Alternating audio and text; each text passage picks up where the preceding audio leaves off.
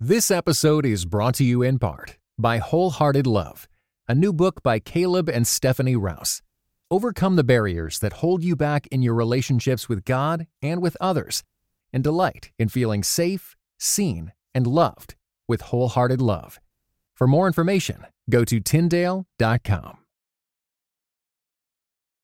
When you go into adoption, it's important to not have huge expectations. The more flexible and willing you are to kind of go with the flow um, is probably the best way to go about it.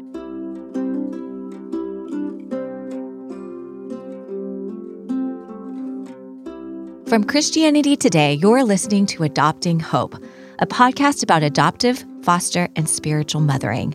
I'm Joyce Koo Dalrymple. And I'm Sasha Parker. We're both moms, and we're both adoptive moms. And on each episode of our show, you'll hear from a mom and sometimes a dad about their journey in adoption and foster care. Our hope is that this podcast provides hope and encouragement as you hear these stories. Whether you're an adoptive, foster, or spiritual mother yourself, an adoptee, or someone who just wants to encourage and love adoptive and foster parents. These stories are all windows into the gospel, the story of a God who adopts us and loves us with a redeeming love, and whose love empowers and compels us to extend that love through the unique joys and challenges that come from adoption and foster care. Thanks for tuning in. We pray this encourages you as you listen.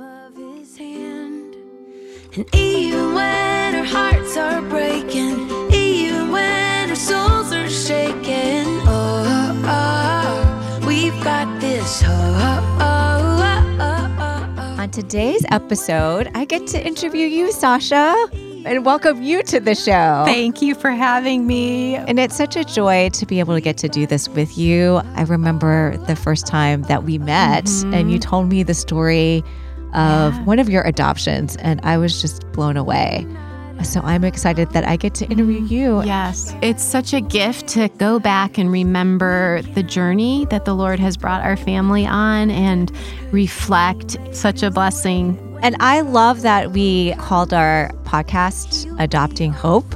And it ties into what you're going to share with us today and your story because you've adopted a little girl named Hope. Mhm, That's right. Yes. And she the Lord brought her into our family in a time where we we really needed hope and it's amazing to see how he used this little girl to just bring beauty and really truly just hope into our family. Well, so our listeners should know a little bit about you before we go into the podcast. You grew up in a family of eight children, and having two adopted siblings on either side of you gave you a heart for adoption at an early age. You have four biological children, and then you and your husband Mike went on to adopt five more um, one domestic and four international um, from two different countries. So you just have such a wealth of knowledge, experience, and wisdom to share. Where did your heart for adoption come from? It began very early on. I was born into a family that had already adopted and it just was a part of my everyday. So, did you know you wanted to adopt from like growing up, or did it kind of mm. slowly evolve? I was very aware of adoption as a child. The Lord was really shaping my heart from a very young age, just to be sensitive to other people that maybe were different. And my husband, Mike, and I got married, and we had four biological children. And so it really wasn't until after we had our four children that adoption was on my heart. The Lord didn't put it on Mike's heart at the same time, which is often That sometimes happens that way. yes. So we had four biological children, and they were, let's see, they were probably about nine, seven, five, and almost three when I just could not stop thinking about adoption. Everywhere I went, it seemed like I was running into different families out of the blue, listening to the radio. There's a lot of different conversations going on about adoption. So the Lord started putting it on my heart and the timing was interesting because Mike's father had just passed away recently and mm. he just wasn't really at a place where he was even thinking about anything other than just Grieving. grieving. Yeah. Mhm. So it was interesting because I'm finding this theme with adoption that the Lord continues to kind of bring us to these broken places, and then we're ready, you know, and then we can kind of identify with this calling. Why do you think that is? Because I feel like similarly, Mhm. I went through a grieving time too. I lost my dad Yeah. shortly before, you know, we started the adoption process in Mhm. our story. So when you Yeah. say that about like coming to understand our own brokenness, I do think it helps us in Mhm. adopting. Why do you think that is for you? You know, I think it's such a tender place, adoption, and even the stories that our children are coming from, and really to understand on a deeper level. I mean, we can only understand so far where we're not coming from a place of just sympathy, where it's actually empathy, where we can identify with them on a deeper level and and really not come in as well here we are ready to you know save the day Yeah. I mean, we come in hopefully with humility after we've experienced brokenness. And Mhm. um, really, that is the best place to start an adoption It is in brokenness with humility. So that was kind of where we started. And actually, dependence too. You know, so I couldn't just pressure my husband into, you know, seeing this vision that I had. Mhm. I had to wait upon the Lord and start Mhm. you know, really getting in the word and becoming a- prayer warrior and praying for his heart, for the Lord to speak to him personally. And then I think that's when, you know, I had to let go, which the whole journey of parenting and adopting is really about letting go. I mean, we cannot control this. And, yes, and um, waiting. I feel like it's waiting for if it's your spouse who's not quite on the Mhm. same pace as you, and also Mhm. waiting in the journey as Right. you're waiting to be matched or for the Mhm. paperwork. Like I just feel like Right. there's so much letting go and Right. waiting. Yeah. So in that season where I was waiting on the Lord to just work in Mike's heart and, and to do some healing that he needed, the Lord began to bring just really amazing single moms into my life.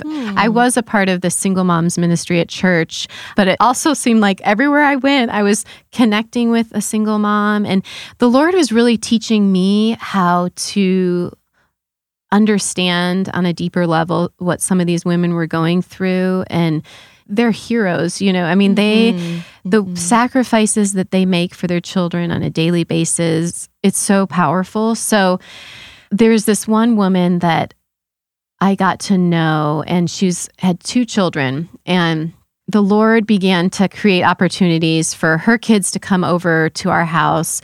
And she was working in retail at, this mall that was like 45 minutes away. And often her car would break down. And so I would gather up our kids and we go and we got to go help Jennifer. And so we would, Oh, so our kids were beginning to kind of catch this vision too of having different people in our home Mhm. and and really starting to care for them because you know when you hear about these needs you know a, a woman her car is broken down she's trying to get to work you know it softens your kids hearts to see okay well other people have other struggles that are Yeah. bigger than the ones that i might think are really important So God was preparing your kids' He was, yeah. So we would have this little boy over to our house often, and he was the same age as our daughter Kara at that time. So they were both about eight, and he had a lot of energy. And but it was good for our kids to kind of be stretched in different ways. Mhm. But as we were doing this, we were beginning to just see God's heart. And there's this one story where I had just given a couple of our kids a bath and I was, you know, kind of going through their clothes, putting things away. And randomly, I just started gathering a little pile of clothes, thinking, like, you know, I didn't know why. I was, I had a new pack of underwear, a new pack of socks, and then I laid out like a t shirt and a pair of pants and randomly just put them in this pile. Well, the next morning at about five in the morning, I got a phone call from the single mom, Jennifer, and she said, Our apartment was on fire last night. Oh, I have no clothes for my son. Do you do you have anything? And I said, Jennifer, you'll this is so crazy. I randomly laid out an It wasn't the pile- right size. it was the right size. I mean, it was just this crazy thing, but it was like witnessing the father's heart and- Mm. you know, we got to partake in that. And it was it was really beautiful for our kids to be a part of it too. It was really powerful. And that kind of experience probably shaped your heart even more to adopt. I know your first adoption is Mhm. domestic. yeah. and an open adoption. Mm-hmm. So I'm wondering if you could tell us a little bit about how you decided to adopt domestically with a single mom Mm-hmm. Yeah. and how that came about. Yeah. So the Lord was preparing us through just these different relationships. And then eventually Mike caught the vision and the Lord worked in his heart and he was excited about it. So we began the journey together, unified, and we just took the first step contacting a local agency to do our home study.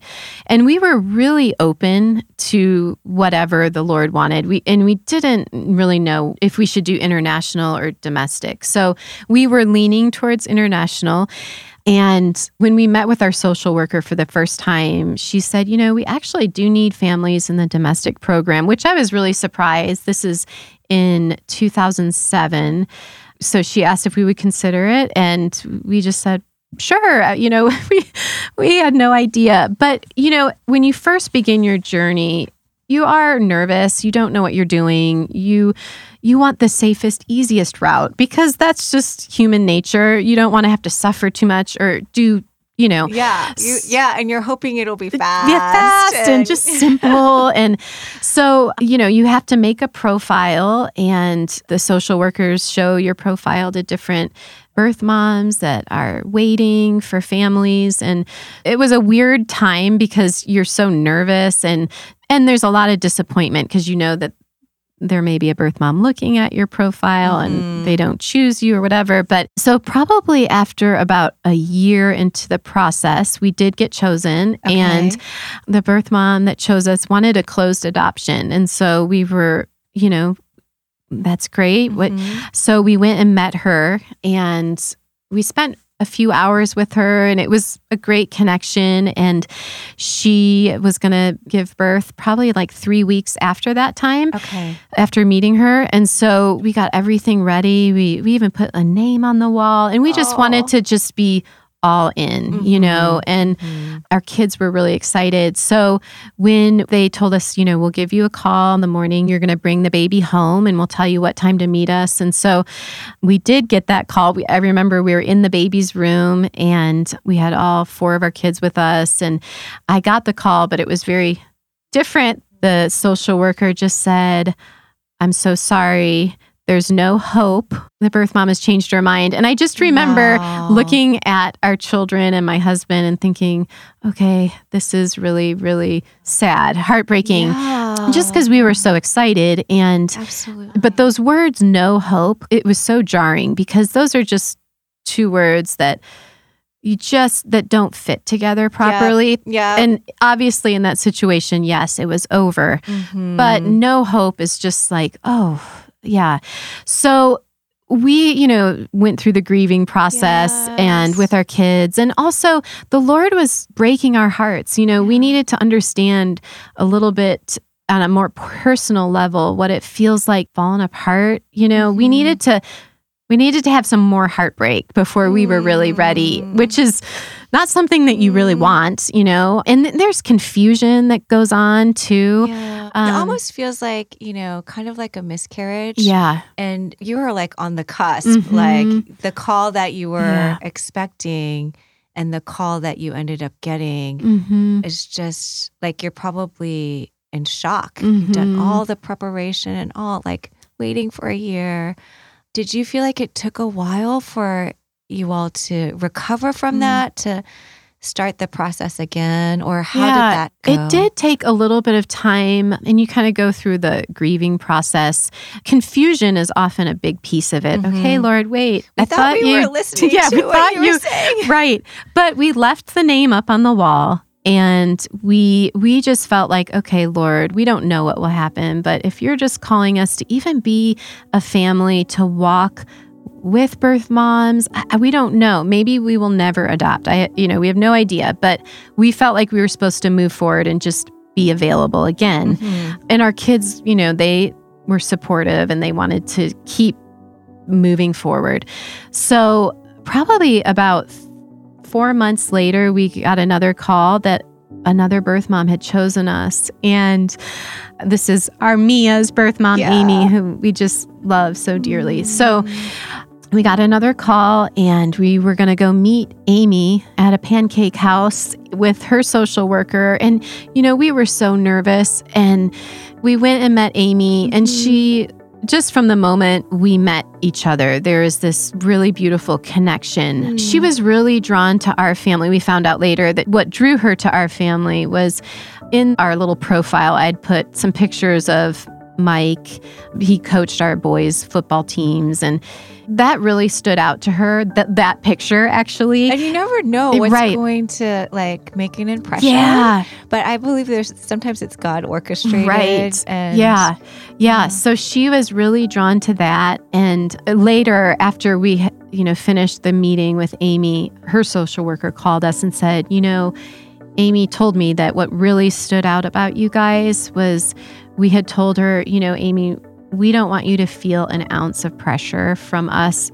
We will stand with you, whatever you choose to do. We just don't want you to feel any pressure. Mhm. Obviously, if you choose us to raise your daughter, we are honored. Mm-hmm. If you decide to parent, we support you. And Amy had never really been given choices like that before, where people are like, whatever you decide. She'd kind of always felt pressured or Mhm. Mhm. manipulated in different ways. So that first meeting really knit our hearts together. Yeah. And she and I stayed in touch, and she had two boys that were four and two at the time. And she was very overwhelmed. And I would go and visit her and, you know, hang out with her boys. And when the time came for her to give birth, she actually did not have anyone to watch her children for her. Oh. So they were going to, you know, go into foster care while she, because she was going to have a C section. So we ended up getting certified to be able to watch her children while she was in the hospital and really get to know her boys on a deeper level. Oh, and good. that was really sweet for our children, our biological children too, just to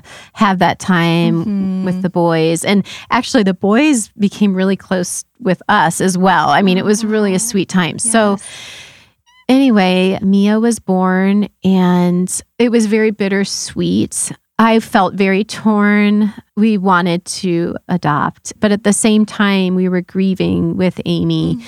We Mhm. can't even imagine what she was experiencing at that time. But I think that that continued to just knit our hearts together. I mean, it was like I look at Amy and I, and she's told me before too, like she's my younger sister and I'm ho- her Mm. older sister that she's never had. And Mhm. she filled a space in my heart that I I just I I didn't even realize was that hole was there, but it Mm. was. So over, you know, the next year we would get together and it actually was just a really precious time. Amy had never been in a home before where it's a Mhm. mom and a dad and Mm. kids and not that we're you know, she just hadn't been in that kind of fellowship. stable Yeah. Right. With that kind of, yeah, Mhm. the the stability and just seeing her Mia with you all Yeah. in this setting probably um, also just made her feel like, okay, I made the right choice. Yeah. and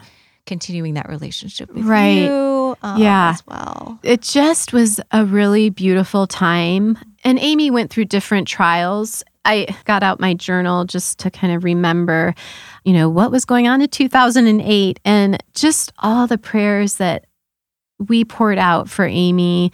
And then to see where she's at today.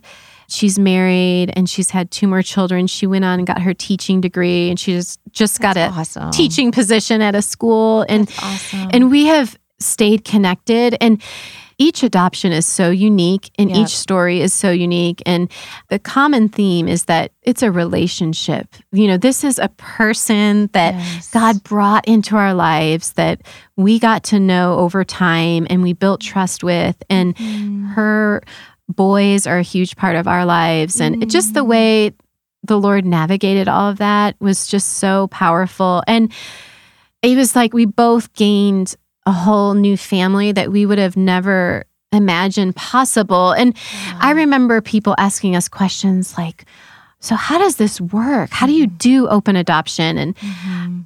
I don't know. I mean, this is how it worked out for us, and it's not the same story for every family. But for our family, I have a sister, another sister now, and um, her children are a part of our lives. How has it been for Mia to, you know, have two moms in her Yeah. life? And has it been confusing for her at different points and Mhm. um, as she's been growing up? Yeah. You know, so our our precious Mia, she has some learning disabilities and different special needs and God has given her the most beautiful gracious heart. I feel like both my husband and I and our children, she brings so much joy into our family. She's very simple. She doesn't overthink things. She really is joyful pretty much all the time. Mm. And so that's just how she's kind of navigated this whole journey and Okay. it's it's on her level of understanding and yet the way that she embraces her birth mom the way she's embraced me as her her adoptive mom and we learn from her every day she comes downstairs every day with a huge smile on her face she is the most unique child she's 11 now and it hasn't been an issue and i know that's not true for every yeah. child and but it's unique to our story and really you know after we adopted mia she kind of she gave us courage to keep trying to do this again because we were like okay You've done it four more times. yeah we yes so you know mia will sometimes ask questions but she's just she goes with the flow And I feel like with Amy and Mm-hmm. your relationship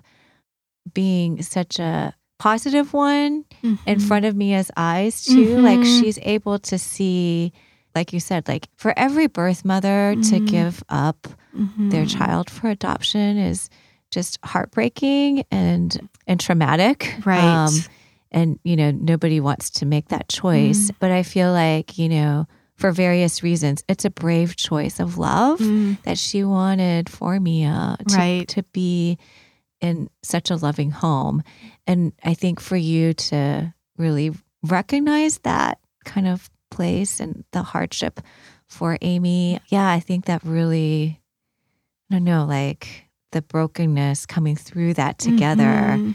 um, bonding you all closer and then for Mia to see the fruit Yeah, of that right. and experience that Yeah. is And really God just, yes, redeeming a lot of the pain for both of us in different ways. I Mhm. mean, Amy and I would talk on the phone. And I remember one time Amy was actually, she was grieving, and I was sitting there holding Mia as we're on the phone, and we're both just weeping, Oh. you know, because here I am holding Mia, and it's just, I couldn't understand the story at that Yeah. time. And, and actually, it was really hard. It was hard to, be in that position of receiving and it was an interesting time Mhm. but amy and i were real open about those emotions Mhm. and you know now 11 years later we can see how god has just navigated and provided for her and for our family and Yeah. just in different ways. We still see each other about twice a year. You know, she'll bring all her kids and her husband, and it's been a really amazing story. Amy is, she is a hero to me. And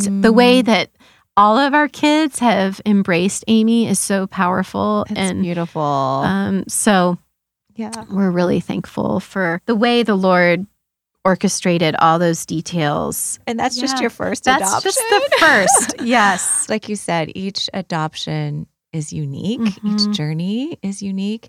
And so you have adopted internationally. So this was your first one, it was domestic. And then your other ones, you went to Ethiopia Mhm. for two of them. And then after that, went to China for your last two.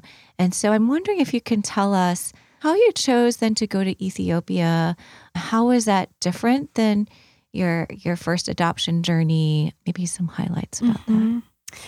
So, you know, when Mia was probably, let's see, she was about one, I started feeling like, oh, I feel like we have more children and would love to adopt again. So, originally, we had thought about adopting from Ethiopia, and then the social worker kind of changed the direction for us. And so Ethiopia was kind of where we were thinking we would begin again. you know, so much has changed in the adoption world. Ethiopia is now a closed country, but back in, I guess it was like 2009 when we were beginning the journey.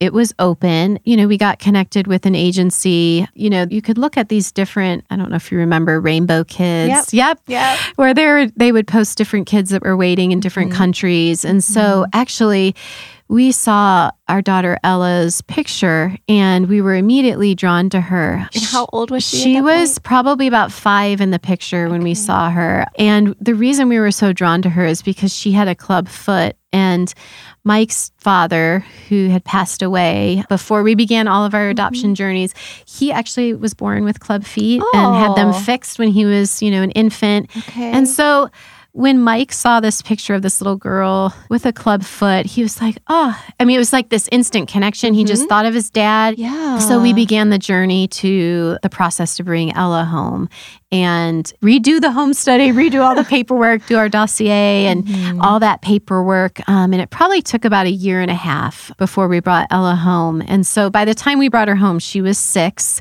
You know, they didn't actually know her exact birth date. So they said we could choose one. And so we actually chose December 10th, which was Mike's dad's birthday, which was just kind of another sweet little yeah. you know part of her journey so so yeah we traveled at that time you only went to ethiopia once you, Okay. went and met your child and then did all the paperwork court dates and then Mhm. came home you were probably there a little over a week so we brought our oldest son jonah he was in eighth grade at that time Mhm. and mike and i traveled to go get ella i remember seeing her for the first time and and really just even her foot i mean it was completely backwards Oh my goodness. and you just don't see that you know that's Yeah. uh, clubfoot is always fixed as an infant Yeah. and so but the way that she could get around and the way that she navigated she just had a lot of spunk Uh-huh. and you know we spent about a week in country with her and we did not have the same language um Mhm. so that was And also adopting kind of an older child Mhm. Has its own challenges. right right And you had adopted Mia as an infant. So Right. this was completely different. Yes, completely. You know, the Lord goes before us and He Mhm. prepares the way. And I remember when we landed in Chicago, it was in January. So there was a lot of snow, and Mhm. this sweet little girl who had never seen snow had Oh. never, you know, Culture shock. Yes, culture shock. Yeah. Coming to Chicago, the Lord going before us. I had a dear friend that actually went to the same elementary school that I went to growing up, and she's from Ethiopia. Oh. And her and her mom um, lived in Wheaton, and they actually were from the same town or region that Ella was from. so they could speak the same language Yes, yes, her. they could speak That's the same huge. language, and they spoke Tigrinya, which is what Ella spoke. And so, very early on, when we brought Ella home, actually, it's so crazy because when I was probably in fifth grade, I remember it's Maharet. When Maharet, I remember meeting her for the first time on the playground Oh. at school and just seeing her and her mother. I they had come as refugees and Mm-hmm. she was probably the same age Ella was when we brought her home. But I Oh. remember just pausing and just looking at these two beautiful child and her Uh-huh, mom and uh-huh. just I still have that picture in my mind. And then to think, okay, so many years later, I would be going back to Ethiopia for a little girl that was about that same age. Mm. And Maharet and her mom would be the ones who they made us Ethiopian food, injera, Aw. and they helped translate. And they also they they helped with hair and all of that. Mhm. So Mhm. that was just a huge blessing and resource to our family. You know, another little story that and just backing up, I remember when we were waiting for Ella, it's just such an unknown. Here's your child that you're praying for that's, you know, all the way around the world and you, you can't really connect with them, but Mhm. you can pray. And I remember I was praying that the Lord would just send angels to just watch over her. Yes. And And I prayed the same prayer Yes. for mine. And I think when you know your child, you know, already exists and you're Mhm. matched and they're out there, it's like every day you're praying God's protection Mhm. over them, Right. watching them because you can't you can't get there fast enough. Right. It's so true. So I had been praying those prayers, and we were at the local college in our town and walking around campus. And I was with a friend who actually had twin Ethiopian boys. And this beautiful young girl approaches us and says, here are these boys from Ethiopia? And we started talking and she said that her parents are part of this ministry and they go to Ethiopia, you know, every four months, and that they were going to be going back to Ethiopia this next month. And I said, Oh, wow, how interesting. What part of Ethiopia? Anyway, this The same the area. same area that our Ella was in. Anyway, they ended up going to see her at her orphanage and they Mm. brought a letter and some stuff that in someone translated and um, and so I had this picture of this husband and wife holding our little Ella. Amazing. They were like the angels that they prayed over her. And so you would get these little confirmations along the way that, okay, we are supposed to do this. This isn't crazy. This is going to happen. You know, it, And it's almost like sweet little gifts that God gives us Mm-hmm. with, like you said, like confirmation that this is the right Mhm. path. And also that He's going to provide, you know, and answer those prayers Mm. that you're praying. And I feel like with each of your adoptions, I'm sure you feel this way. And we've said this God goes before us. Mhm. And almost like in a way where we don't know, there's parting of the sea almost. Like there's Mhm. like almost, how is this going to happen? All of those unknowns. And He just step by step, like Right. parts the Red Sea. He does. us. Yeah. Then once we had her home, we needed to begin the whole process to get her foot healed. And so she had multiple surgeries. She sure. did, yeah. Oh, She was such a trooper. So they did the Ponseti method, which is where you stretch the foot and you through casting. oh. Um, so for about a year, we would go to her orthopedic doctor, and he would he would stretch her foot, put a new cast on. We'd go home, and then actually. It was kind of a crazy time because we had all your other children, all our other children and her doctor appointment you know we'd get them ready for school and then um, i would take ella to her appointment. But before we went i actually had to take the cast off which was so crazy I'm sure it's painful. it, yeah, it was. And, you know, she had to sit on the floor. We'd soak her, her cast, and then I would give her a bath after that. You know, it was a lot of work. And it, Mm-hmm. Yeah. w- it wasn't easy to get that plaster cast off. I mean, she was such Determined a trooper. girl. Yeah, she was determined. And then we would go to the doctor, and they would put the cast back on, stretch her foot. Mm. So once her foot was basically in the position where it was ready for surgery, then she had surgery and then it was in another long leg cast for a while. So it was kind of And that was for a whole year of doing yeah, and then she ended up having another surgery about a year later. Mm. Um so she, it was it was a long process, but in some ways it was kind of a sweet time for her to kind of she was such a go-getter and Yeah. pretty active, but almost to just allow us to take care of her. Mm. And um, it kind of slowed her down a little bit so that there could be some nurturing. Yeah. You know. And I feel like this might be the case for when you adopt an older child and they're used to being independent and having to take care of themselves Right. and just to allow themselves to be parented Mhm. is something they have to kind of learn. Yeah. But through that experience, it sounds like Ella was allowing you all to come in Mhm. and take care of her. Yeah. It was a hard time because it was just, you know, a lot of work and going back and forth from the hospital. But it was also a good time for just bonding and connecting. And And what do you see in terms of like, because it's it's scary to adopt a child with special needs, especially like ones that you aren't familiar with, or there's just so much Mhm. many unknowns. right. And when you come home and there's all of these different therapies Right. and and appointments if it's medical needs, and so I wonder, you know, you're kind of and you you your other kids too that you've adopted since Ella have Mhm. different medical needs, and you can tell us a little bit about that. But how have you navigated that?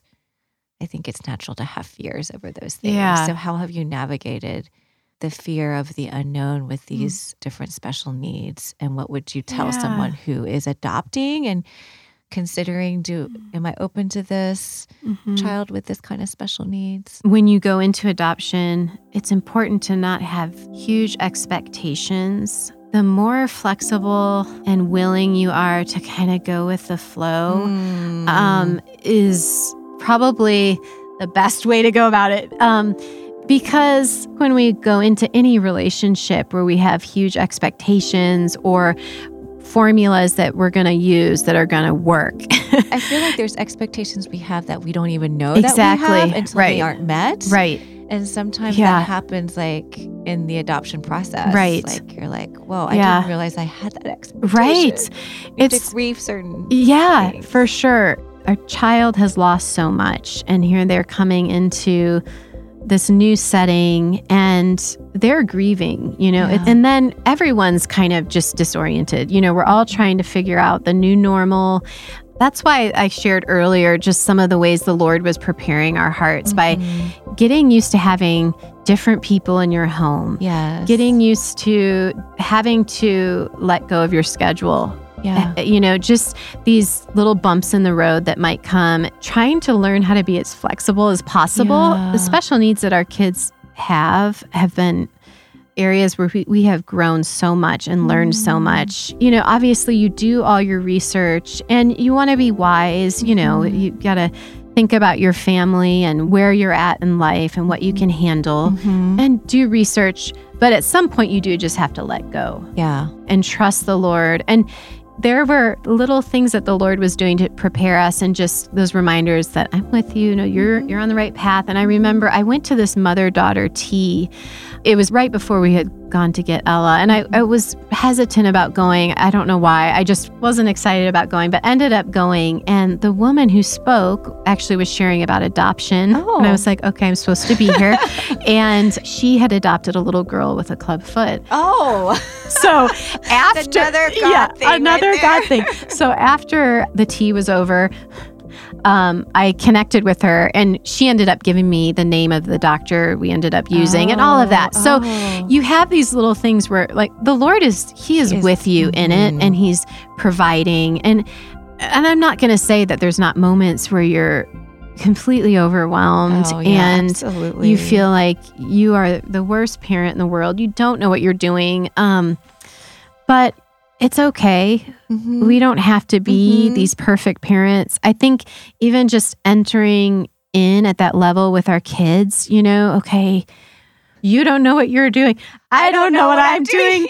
Thankfully, you know, Ella adjusted pretty well into our family and um, she's now 16 and just Wow. to see you know the things that she can do physically and how far she's come is pretty amazing And that, I mean, I know all your kids. Yeah. So I feel like each of them have Mm. come such a long way in Mhm. such a short amount of time. yeah and you know another thing that was kind of you know we didn't realize it at the time but each time we would decide to adopt again and for the most part everyone was pretty much on board um I mean, they really were. There might have been a couple or one that in particular. The Um, same one each time. Yeah, yeah.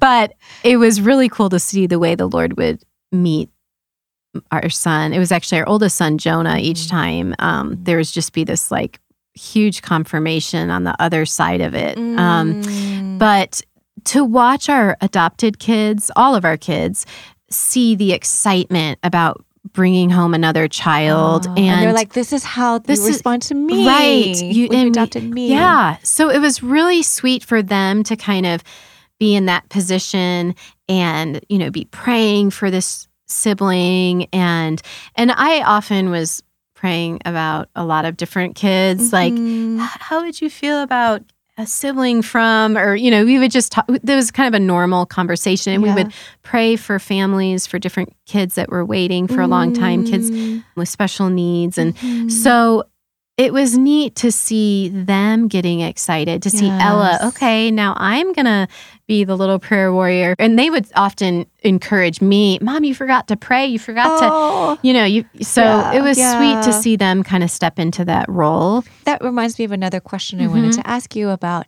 biological kids. And, you know, many of us uh, have biological kids and then Mm-hmm. adopt. Were there any things that in that transition, uh, when you first bring an adoptive kid home, the dynamics of your family just change? Mhm. And so, how do you help with that transition, especially for your Mhm. biological kids? Yeah. I think it's really, really important for our kids to be exposed before the adoption to all different kinds of kids and having them in the home. And another huge gift in the journey in preparation was World Relief is in our town. Mhm. So where we lived, there were all these kids that would just walk by our house before and after school, and they would always end up at our house.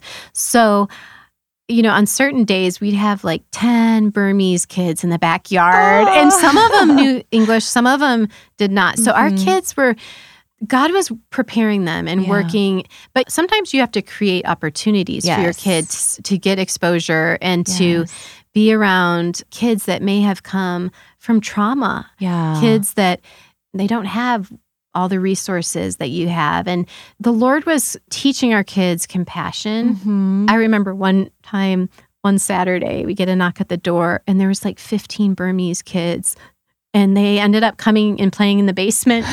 but I remember, you know, when they'd come over, like some toys might get trashed, and sometimes communication was hard. Mhm. But so our kids were already beginning to have to learn what it's like to to share, Share. with yeah Yeah. and and that's a hard lesson to learn It is, yeah. yeah And I remember at one time, it was before school, and the kids came to come pick up our kids to go to school. And there's this little boy.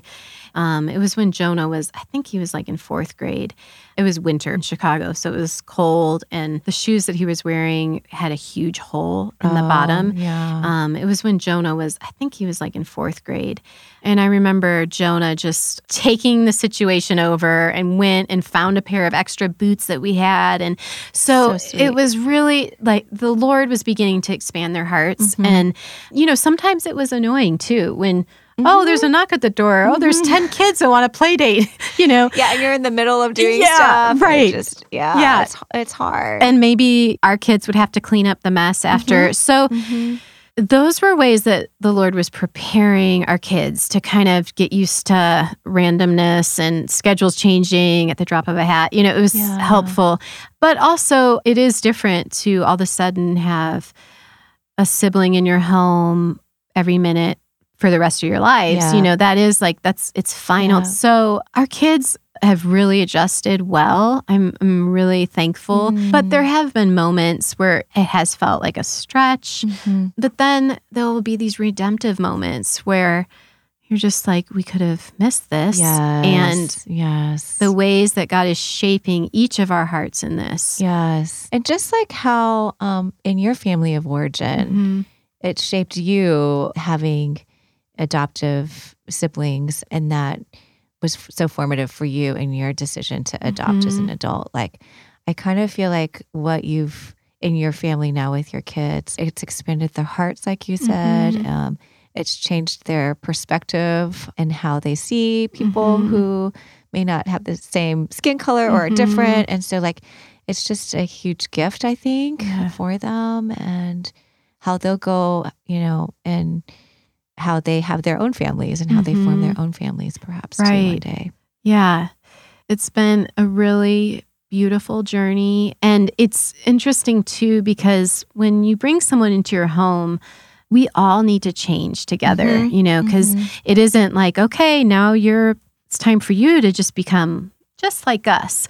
That's been a really beautiful piece of it too. I mean, we all have to adapt and Yeah. change in different ways Yeah. as we live in diversity. You know, Yeah. I mean, there's beauty that can come when you kind of accept that. I think Mhm. if you have these really strong ideas yeah of what you thought it was going to look like. Can you give an example of like a way in which, rather than like your adoptive child always adapting to the way Mhm. that your family has always done certain things, but maybe how your whole family had to adapt together. Mhm. Yeah, well, definitely the special needs part Mhm. has, you know, physically kind of slowed us down a little bit. You know, we Mhm. have a handicap sticker now, and things take a lot longer. Mhm. Um, Just getting out the door. Yes. yeah. But the Lord was kind of even preparing us in our early adoptions. Mia didn't walk till she was two, and she was pretty heavy to lug Mhm, around. And mhm. then on to having Ella, who couldn't walk for a couple years, and we had a Yeah. handicap sticker. And then on to later on, our last adoption of our daughter Hope, who, when we brought her home at the age of seven, we didn't know if she'd ever be able to walk. Wow. And so, in those different ways, you know, watching one of our kids have to walk super slow, holding someone's hand because, you know, they can't keep up. And I Mhm. remember when we first brought Ella home, you know, we didn't have the surgeries right away and her foot wasn't fixed right away. Mm-hmm. But she, the only kind of shoes that would work on her feet were these kind of like an UGG type boot. You know, it was Mhm. winter, but it would literally be facing backwards, Oh, you know. wow. And so people would stop us and say, Oh, your, your daughter's boot is on the wrong foot. But our kids would kind of navigate that and kind of like, Oh, no, no, no. Sh- You know, sometimes they would have a conversation well sh she has a club foot and they were so sweet about it i mean they really Mhm. were protective of their siblings um, Mm. so i think those are some ways that you know we had to all adjust and i think the slowing down one is kind of like when you're in a big family sometimes you you need to go go go Yep. Yep. and for me, it was good for me to have to slow down and not rush everywhere and be a little more reflective. And you kind of see things from a different perspective when you slow Mhm. down. They're already making all these changes when they come into our family. You know, I mean, everything yeah. food, clothing, um, language, and the loss of their country. Yeah, and I feel like that process of learning that it can be slower for some members of the Mhm. family than others and I feel like there has at least in my in our family a little bit of resentment of the Mhm. slowing down part that you're talking about Yeah. of having to share of having to you know of learning those lessons that sometimes take a little bit longer Mhm. but have come you know in time Yes. and they're lessons worth learning even They if are. it takes time and and you do have to you know push through right. some of that resentment Yeah. because it's hard to get nobody you know no matter how old you are to have to let go of things that were in your control or Right. in your you know that you didn't have to share Right. before Yeah. And sometimes it just takes time to really trust the Lord for the whole picture. Y- You, know, Mhm. it may be a season that is just really hard. Yeah. And there's one child who's just going through a hard time Yeah. and not understanding the calling or, Mhm. you know, but Mhm. just to trust the Lord. And so, right before we were going to China to bring Jude home, uh, Jonah had a good friend who was going through major trauma in his family and loss. And so, Jonah really needed us as parents to be there. And so, we were just torn. Here we are leaving for China the next week. And Mhm. My heart is just like so broken for him and all of Mhm. this. And I remember Jonah saying, Why are we even adopting again? And, you know, how, how can Mm. you leave your son at a moment like this? And I'm like, Mm. my heart was shattered. I mean, yeah and Yeah. so in that moment, you know, we we just felt like the Lord had brought us this far and yes, we have to move forward and I had to just trust him in the Lord's hands.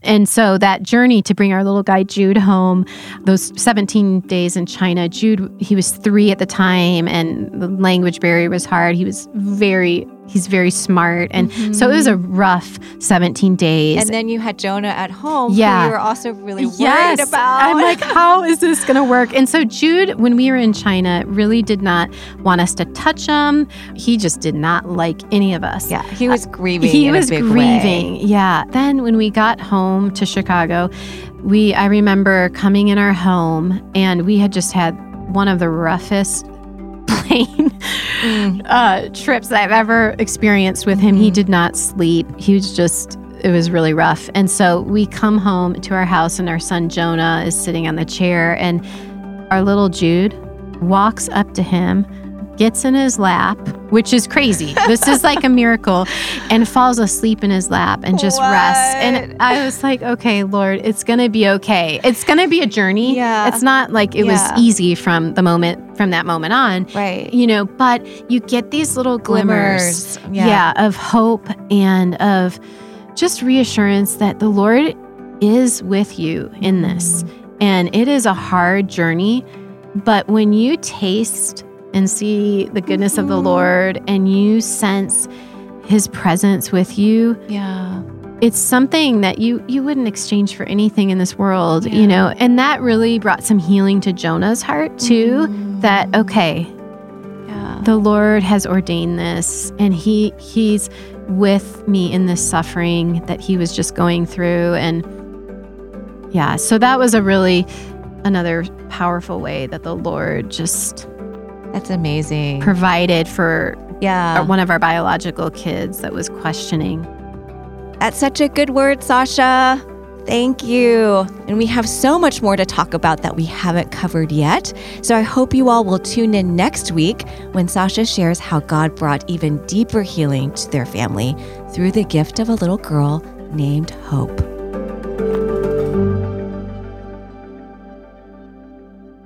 If you're enjoying our show, please take a moment and help us spread the word. Share about it on social media or leave us a rating and review on iTunes. It really helps people find the show. Adopting Hope is a production of Christianity Today. It was produced by Mike Cosper, Joyce Dalrymple, and Sasha Parker. It was edited and mixed by Alex Carter. Our theme song, We've Got This Hope, was by Ellie Holcomb. We'll be back next week with another story. Thanks for listening.